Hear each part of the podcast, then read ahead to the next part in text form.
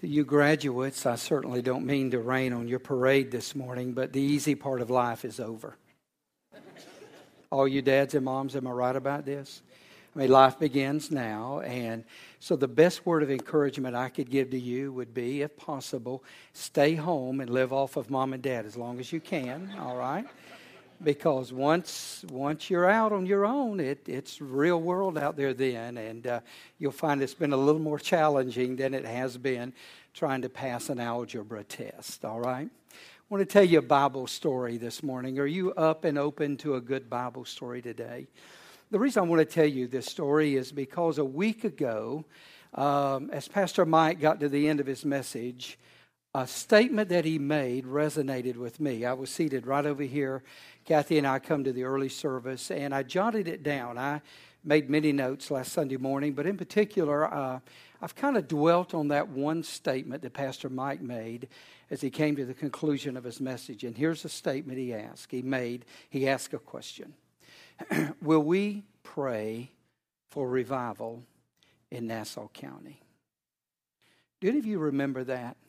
I don't know why some statements kind of stick in your heart and memory as opposed to others, but for some reason this week, I've been thinking a lot about that statement he made. And in fact, to be honest with you, last Sunday morning when he made this statement, my mind immediately went to this Bible story I want to share with you this morning.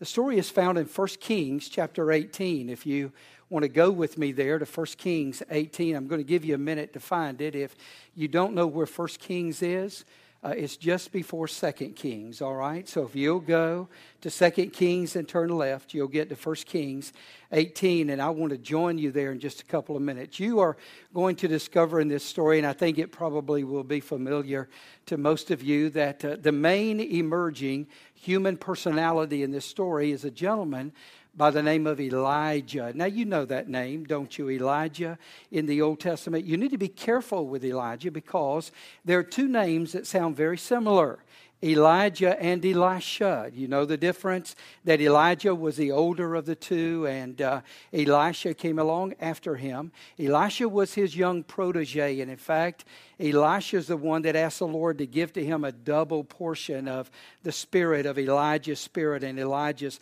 mantle and influence. But this morning, we're going to talk about Elijah. But interestingly enough, though he appears throughout Scripture, we really know very little about that individual.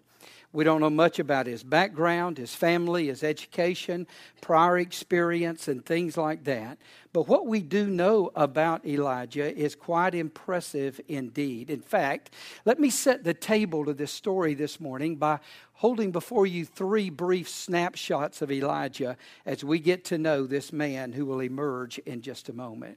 We know Elijah in Scripture, first of all, as a man of great prominence, and he really was a prominent man. Do any of you know what happened at the very end of Elijah's life? If you were to go to Second Kings chapter two, you would discover that one day, the Bible says, a chariot of fire accompanied by angels descended from heaven, and Elijah was suddenly and instantly caught up by a whirlwind into heaven. Now, I don't know about you, but that'd be the way to go, wouldn't it, man? I mean, think about it. You're there one minute, and the next minute a chariot of fire appears, and whoosh, you're gone. To use a word that we might be able to relate to today, Elijah was suddenly and instantly raptured up from Mother Earth, and he was instantly taken into the very presence of God. I like that about Elijah. I, I, unless Jesus comes in our generation, probably, I can make this statement rather safely, not a one of us are going to depart like that, right? Even though as charming as it may be, that happened only to Enoch before Elijah and then Elijah. But the Bible says Elijah was there and poof, suddenly he's gone. He's quite a prominent man. But listen, that's not the end of this man. In fact, one thousand years, about one thousand years after his sudden rapture up into heaven, the Bible tells us in Matthew chapter seventeen that Jesus is there on the Mount of Transfiguration, and he takes with him Peter, James, and John. And do you remember at reading in that moment when the inner glory of Jesus, all that he was, began to burst through his hum- humanity? The Bible says that standing there on either side of Jesus were two prominent Old Testament characters. One was Moses, and the other was Elijah. So, I mean, Elijah just pops up all over Scripture. I would think it would be enough to get your name once in the Bible. I mean, that's pretty impressive, isn't it? But for Elijah to keep emerging, I'd say he's a fairly prominent person, wouldn't you? Not only do we know him as a man of great prominence, we also know Elijah as a man of great power. Now, you don't need to read this chapter right now. But the chapter prior to eighteen, chapter seventeen of First Kings, the Bible tells us that one day Elijah went to visit a lady known in Scripture as the widow of Zarephath. Do you remember what happened, happened on that day in which he was visiting her? The Bible says that her son died. Now, boy, that'll ruin a good visit, won't it? I mean, there they are visiting, her son suddenly turns ill, and son gives up the ghost, and the son dies. And Elijah steps up and says, no big problem, not to worry. The Bible said he stretched himself out over this dead son three times, prayed, and the Bible says that life was instantly restored to that young man. Now, time out. Have any of you done that lately? I haven't. Haven't even been around anybody that could even lay claim. I know there are some claims out there who raise the dead. Well, let me tell you something, folks. If somebody came back from the dead, A B C, C B S, Oprah would be all over them. Trust me on that one, all right? So Elijah was a man of great power. He had the ability to raise the dead. And again, if that were not enough, the Bible, right in the middle of this story, tells us that Elijah had the power to speak, and the heavens were sealed up, and it did not rain. And Elijah had the power to speak again, and suddenly it rained. And are you aware that Elijah spoke the word, and for three and a half years, uh, it did not rain. Not a drop, not a thunder shower, not a single ounce of rain fell for three and a half years. We often use the phrase, you know, we talk about the weather, but nobody can do anything about it. Well, listen, Elijah could do something about it. And when he uttered the word, it did not rain. And when he uttered the word again, it finally began to rain. So we see Elijah emerging in Scripture as a man of great prominence, a man of great power, but primarily we see him as a man who was a great prophet of God. Now, that's the way he emerges in this story. Now, when I use the word prophet, what comes to your mind? I'll bet for the most of us, the idea of a prophet is someone who has the ability to look out into the future and tell you what's going to happen tomorrow and next week and next year and so forth. And there certainly was that element in a prophet's role. There were times that God would speak to his man and say that God, who knows the future, who's already in the future, in which there is no time with God, God is able to say, now next Friday afternoon, this is going to happen. Go out there and tell people that's going to happen. But the primary role of a, a prophet was not so much to foretell the word of God as it was, uh, foretell, but as much as it was to speak forth the word of God, to just simply show up on the scene, arrive with a burden, a message upon their heart, and then share that message with the people of God. That is the way Elijah emerges here in First Kings chapter eighteen. So with that little bit of word of background, and hopefully by now you've been able to find First Kings chapter eighteen. You noticed I gave you ample time to find it, all right? So now with your Bible open, just keep it on your lap, because all I'm going to do is walk you through this very, very simple Bible story this morning. Let's begin reading in verse seventeen. Then it happened when Ahab saw Elijah. Now time out just a moment, because you need to know a little bit about Ahab. Do you know who he was? At this time, Ahab was king of Israel, but he was a king who had gone bad. In fact, he had gone terribly bad. Not only had he closed his eyes to the truth of Jehovah God, but Ahab had begun to aggressively lead the people away from the sole worship of Jehovah God. And now the people of God are flirting with the other gods of their pagan society. And so God taps Elijah on the heart, and God says, you're going to go, and we are going to show them really who is the boss and who is running this show. So that's Ahab. And so Ahab says to Elijah when he saw him, that Ahab said to him, is that you, O troubler of Israel? Now, is that not ironic? Who is the one who was really bringing trouble to Israel? It wasn't the man of God. It was this uh, king who had gone astray. And Ahab, I'm sorry, Elijah answered in verse eighteen, I have not troubled Israel, but you and your father's house have, in that you have forsaken the commandments of the Lord and have followed the Baals. Now, therefore, send and gather all Israel to me on Mount Carmel, the four hundred fifty prophets of Baal and the four hundred fifty prophets of Asherah who eat at Jezebel's table. So Ahab sent for all the children of Israel and gathered the prophets together on Mount Carmel. And Elijah said to all the people, uh, Elijah came to all the people and said, how long will you falter between two opinions? Now let's just stop there and look up. I'm reading out of the New King James translation. I'm not exactly certain which Bible you're using and not certain how that phrase reads in verse twenty-one. How long will you falter between two opinions? The picture behind this statement is that Israel had a divided heart. One half of their heart was sold uh, toward God. I mean, they knew God. They wanted God. But the other half of their heart was now pursuing these other interests, these other gods of their day and time. And they were living life with one foot in the world and one foot, as it were, in the kingdom of God. They had a divided heart. This morning I got up early and I went into my library and pulled out again John Bunyan's book, that wonderful book, Pilgrim's Progress. Have any of you read that book? You may know that the story of in that book is it's an allegorical story. But there's a gentleman named Christian who is on his way to the Holy City. And he has many different experiences, which are really your experiences and mine. One of the characters that uh, Christian encounters along the way to the Holy City is a very interesting character by name. Bunyan calls him Mister Facing Both Ways. Is that not graphic? Mister Facing Both Ways.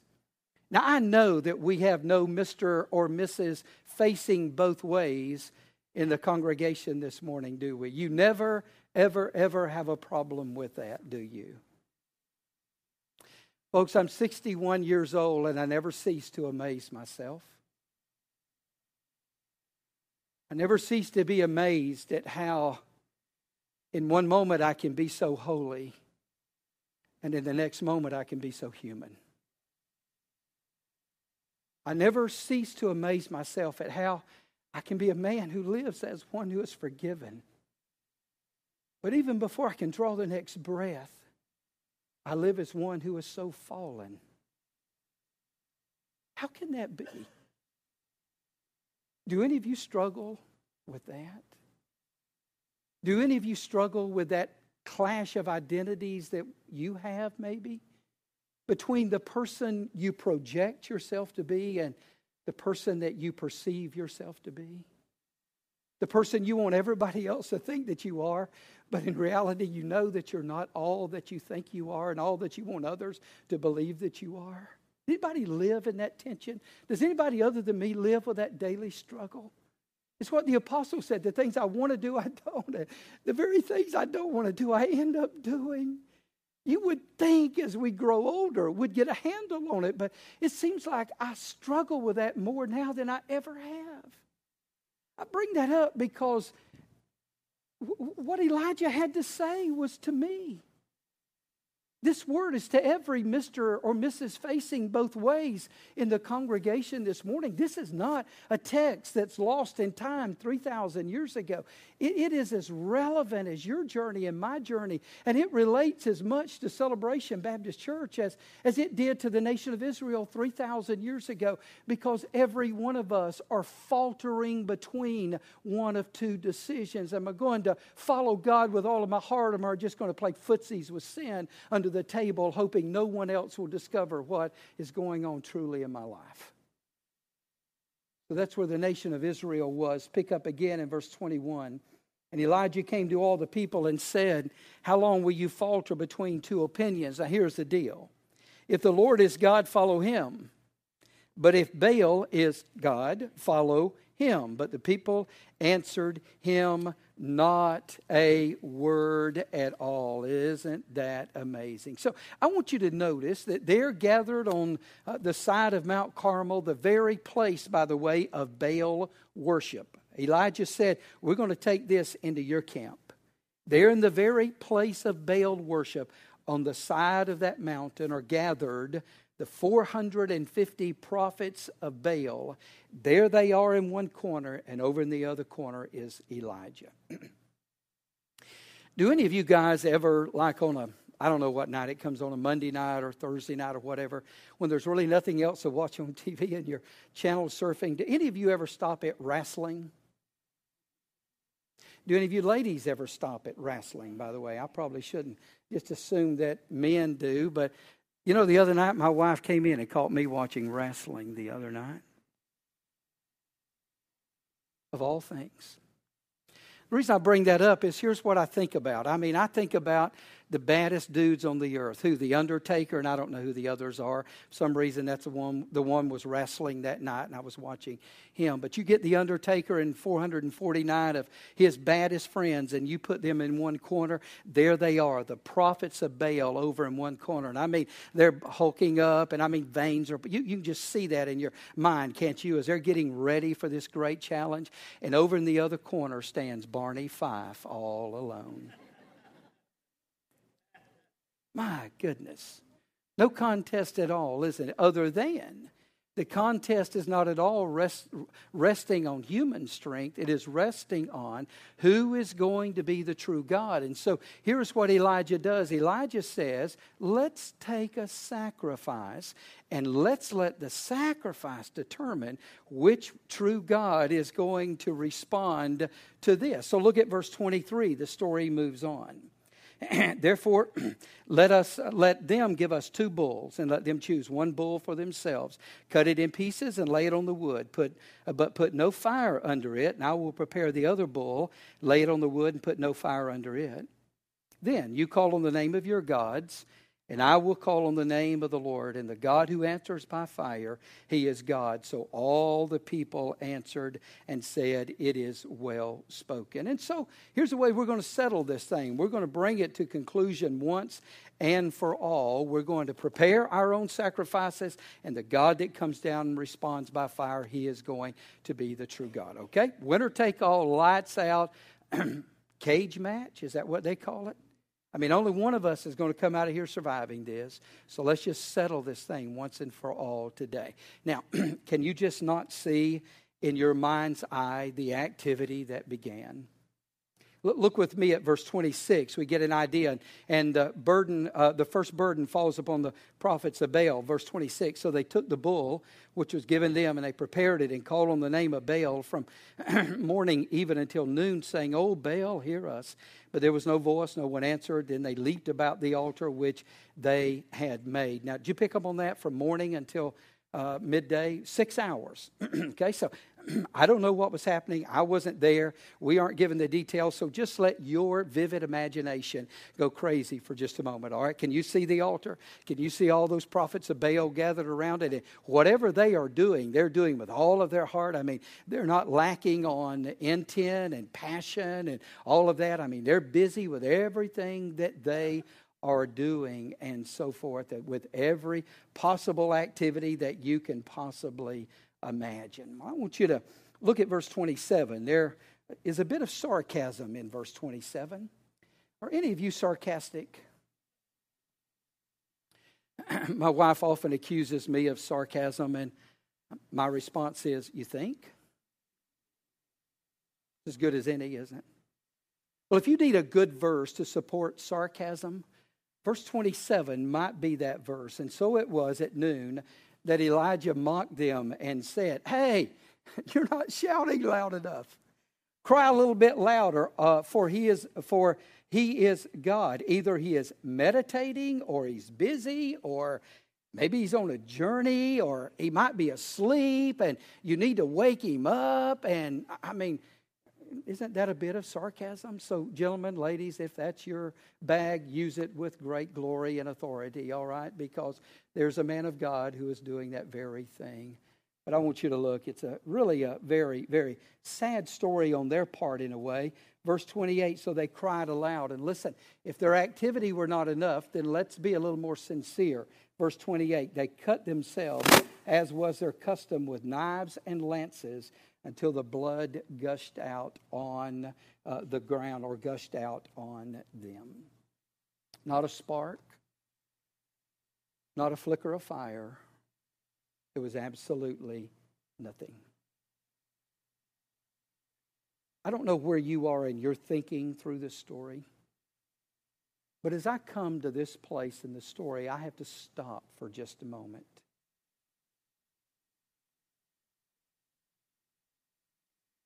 Because I want to ask the question that Elijah is asking. Where is the fire? Have any of you been at this a while? Celebration Baptist is what, about twenty years old or so, something like that. I was pastoring when Celebration was birthed. The pastor that was a part of the birth of this church, he and I spent a lot of time together and praying about the birth of Celebration Baptist Church. So I've been around throughout your history. How many of you have been a part of a church other than Celebration? A lot of activity out there, isn't there? Have you read a church bulletin lately? I get newsletters from churches across the country, and I, I look at all the activities going on in their bulletins. To be honest with you, just reading the bulletin makes me want to take a nap. I'm weary just reading the bulletin. Because if you aren't careful, the church will have you out every night of the week. They'll get you so busy jumping up and down off the altar and cutting yourself. But the question I'm going to ask you today, honestly, where's the fire? In spite of all of our busyness, where's the fire? Have you seen the fire? Do you know what I'm talking about? I mean, we come and we have things neatly in order, and we do the right songs, and messages are right on target, and everything else. But the question I keep asking myself is, where in the world is the one thing we need the most in the church in America today? Where in heaven's name is the fire? Our story moves on. After they've done what they have done for half a day, Elijah steps to the forefront and he says, boys, get out of the way. Got something I want to show you. So this story unfolds more, as the Bible says in verse thirty. Then Elijah said to all the people, come near to me. So all the people came near, and he repaired the altar of the Lord that was broken down. Just make mental note of that. Elijah took twelve stones according to the number of the tribes of the sons of Jacob, to whom the word of the Lord had come, saying, Israel shall be your name. Then with the stones he built an altar in the name of the Lord, and he made a trench around the altar large enough to hold two seahs of seed. And then I want you to notice, when we come to verse thirty-three, that Elijah does something that catches everyone totally off guard. And if we didn't know the story, it would catch us off guard as well. Verse thirty-three, and he put the wood in order, cut the bull in pieces, laid it on the wood, and said, fill four water pots with water, pour it on the burnt sacrifice and on the wood. Then he said, do it a second time, and they did it a second time. And he said, do it a third time, and they did it a third time. So the water ran all around the altar, and he also filled the trench with water. Now, you got that picture in your mind? I think most of us are have enough experience or enough education to know that fire and water cannot coexist, right? Right? I mean, one or the other is going to win. And typically it's water that puts out fire. Is that right? And so the Bible tells us that Elijah said once he got the sacrifice prepared, that's not enough. Bring four pitchers of pots of water, large pots of water, pour it on the altar. Do it again, do it again. So literally this sacrifice is setting in a pond of water there inside of that trench. And then the Bible says that Elijah does something. There's no jumping around. There's no cutting himself. Look at verse thirty-six. The Bible says in verse thirty-six, and it came to pass at the time of the offering of the evening sacrifice that Elijah the prophet came near, and he said, Lord God of Abraham, Isaac, and Israel, let it be known this day that you are God in Israel, and I am your servant, and that I have done all these things at your word. Hear me, O Lord, hear me, so that this people may know that you are the Lord God, and that you have turned their hearts back to you again.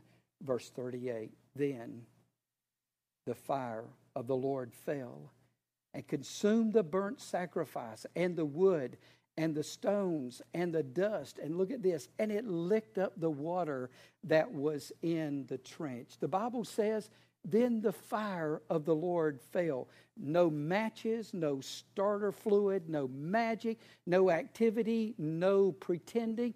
Elijah prayed, and the Bible says the fire of the Lord fell upon the altar.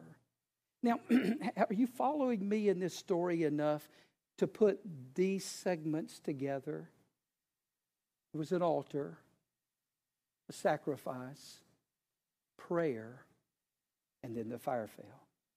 Can I say that again? There was an altar, a sacrifice, prayer, and then the fire fell. Now, time out just a minute. We've talked all through this message about the fire of God. When the Bible talks about the fire of God, what in the world is the Bible referencing? What uh, does the Bible have in mind? I mean, is it like the fires that we see on the news now out west that are burning uncontrollably, thousands upon thousands of acres, or even the fires we have experienced in Florida from time to time? Is it a campfire? Is it a cooking fire? Is that what we're talking about? Are we talking about a fire like you will grill on this afternoon or tomorrow? Is that what we're talking about? Of course not. Did, did, did you know in the Bible that when it talks about the fire of God, the Bible is talking about something very specific? It is talking about the concentrated presence of God among his people. And when the Bible says the fire fell, translation, God stepped down for a moment out of heaven, and God dwelt upon that altar with that sacrifice, and the very power of God licked up all of that water because God was present again with his people. The fire of God fell. Now, Pastor, how do you know that? Because in the Bible, God moves through, through his creation in the form of fire. Let me show it to you. Do you remember the story of Moses there on the backside of the wilderness? The Bible tells us that one day something caught the eye of Moses, and he turned, and there was a bush that was burning, but the bush was not being. Why? Because it wasn't a campfire. It wasn't a cooking fire. It was the very presence of God that was concentrated for a moment in that bush. In fact, Moses came up, took his sandals off because he recognized immediately that I am standing in the presence of someone who is extremely holy. And the Bible says the voice of the Lord came out of that fire. Why? Because that's the way God moves through his creation. You remember the children of Israel as they're making their way through the wilderness wanderings. The Bible says that it was a cloud by day, and by night God led them with a pillar of fire.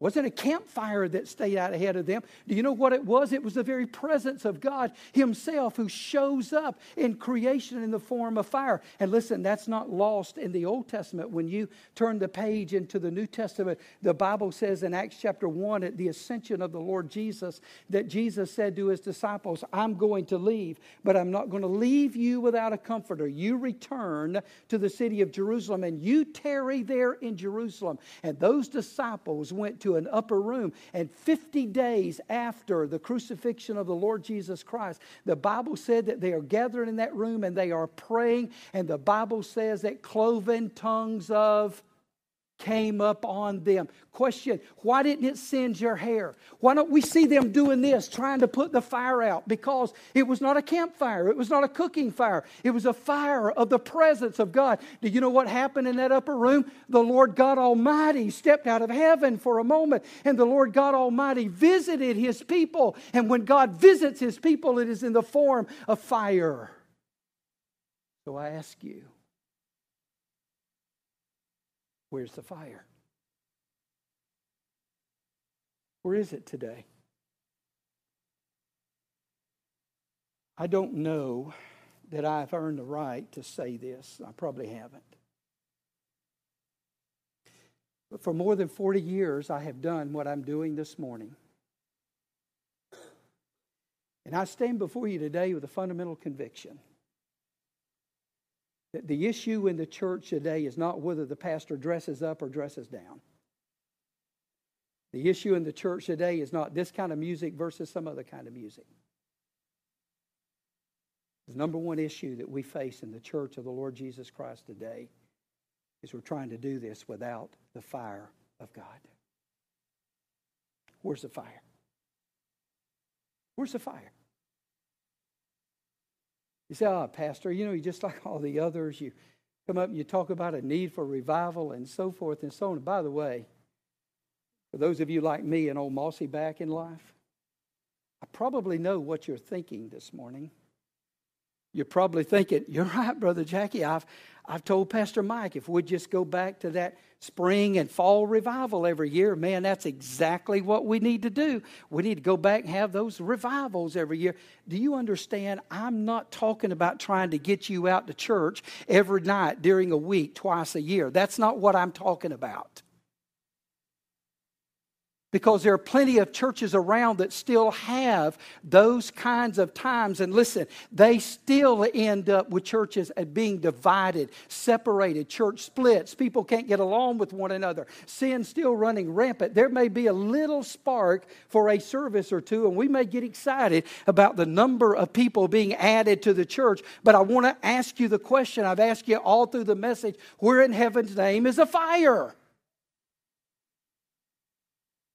Where is it? Boy, we love to copy things.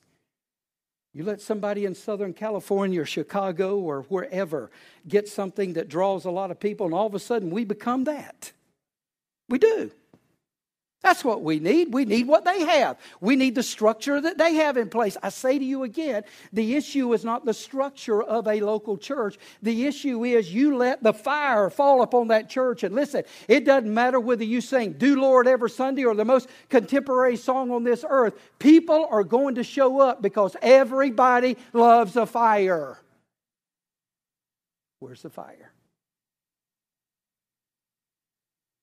And I submit to you today that not only is that the greatest need in the church, but it's the greatest need in our nation today. Because I hear people from time to time talk about, oh my goodness, if if we just had somebody else in the White House, we could back the election up a year or two and just get the right person in the White House. Ladies and gentlemen, the issue in our nation is not the White House. The issue is the church house. It's the de-evolution, the devolution of our society. Our culture is going down, not up. How else do you explain Jerry Springer and the Jersey Shore? It's a devolution of our culture. Oh, I think you're just being an alarmist. Oh, really? Go out to the cemetery this afternoon if your grandparents are deceased and have a visit with them, and get your grandmother and grandfather to tell you what it was like fifty, sixty years ago in America. And let me tell you what, they would turn over in their grave if they knew we were aborting one and a half million innocent babies every year. And all of this is happening in Christian America. Where is the fire? We're a generation that's going to redefine marriage. Some of you that are twenty and younger or thirty and younger, you look at me and say, what's wrong with that? Shouldn't the opinion of our culture matter? Are you ready for this? No. Only what God has said matters. I don't mean to offend you and turn you off. We don't have to be angry about it. But the problem is when we began to define, redefine marriage, where do we stop? And once you open the door to redefining marriage, get ready, get ready. You say, oh, it'll never happen. Ask your grandparents if they ever thought this day would happen. I don't mean to be an alarmist, but I'm grateful. I won't be around fifty years from now to see where our culture has gone.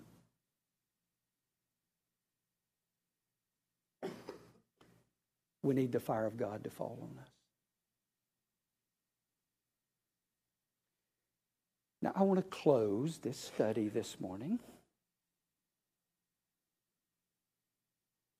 Before I do that, are you aware that America has experienced the fire of God? Did you know that?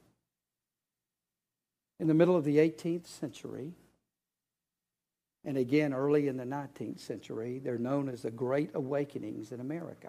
Did you know that? Uh, the second of these was started by a businessman in New York City who got a burden to pray for revival in his church, and he began to spend the noonday lunch hour in prayer. And another gentleman joined him, and another, and another, and another. And before you knew, it was like wildfire. Wildfire people were praying for revival, and God sent revival to America.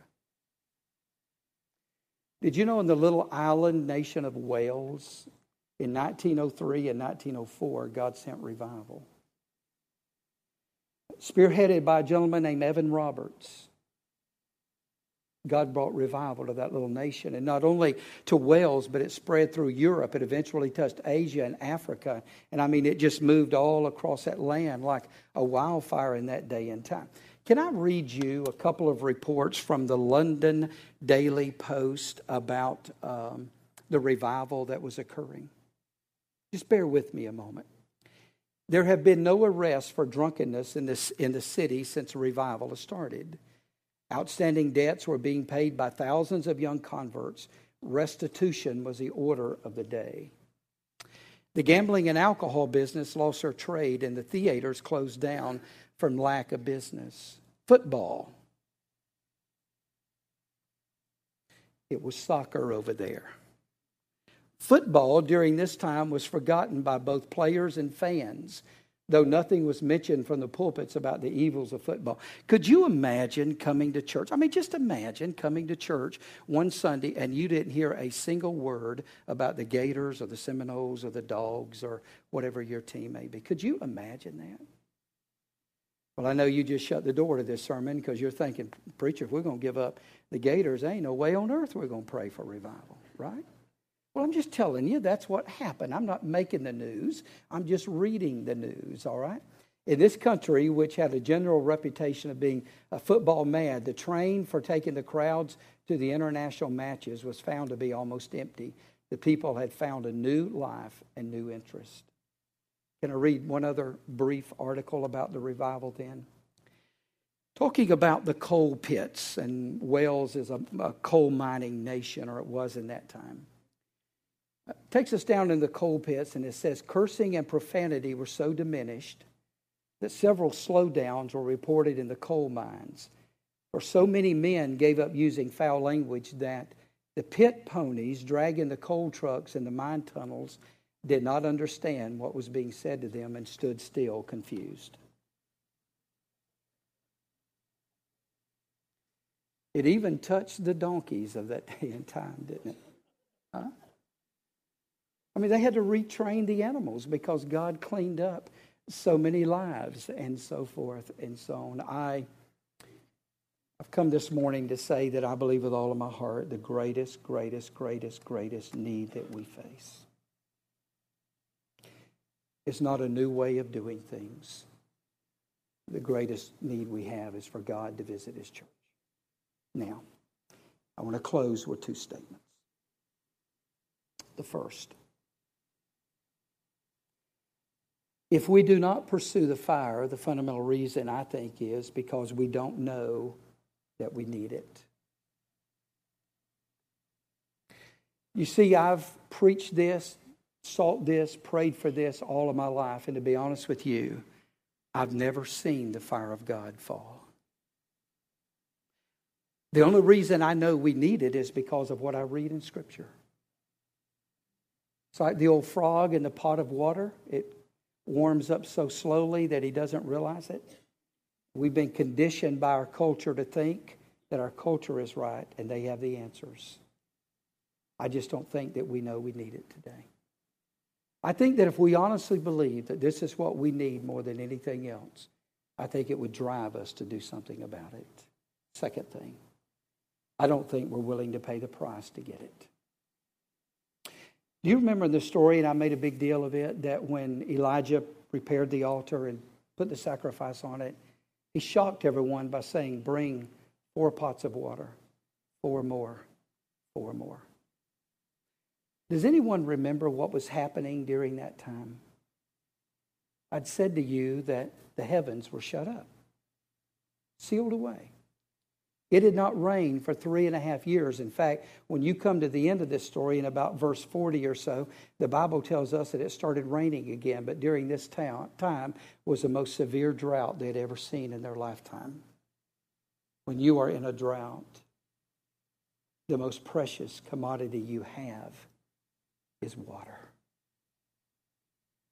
And yet Elijah said, if you want to see the fire, it's going to cost you that which is most precious to you. Are you willing to bring you water? Are you willing to put it on the altar? Let's take a step back and ask God to do what only God can do. Are you willing to do that? The Bible says they brought the water and the fire of God fell. I don't know what revival is going to cost you. But I do know that there's no such thing as a costless revival. If we want it, it's going to cost us. We're going to have to pay the price, whatever that is, to get God to revisit His people. Now, that's what I came to say to you this morning. So I'm done. I hope you're not done with this word. I hope this word resonates in your soul this week. And my prayer is that more than anything else, you'll recognize the need we have for genuine revival. There's a little verse in Revelation chapter three and verse twenty. You're going to know this verse. You've heard it quoted many times, probably when someone is trying to lead someone else to faith. And here's what the little verse says. Behold, I stand at the door and knock. If any man will hear my voice and open the door, I will come into him and sup with him and he with me. Do you know that little verse? You know the only problem with it? It has absolutely nothing to do with personal salvation. In Revelation chapter three, Jesus is not knocking on the door of a sinner's heart.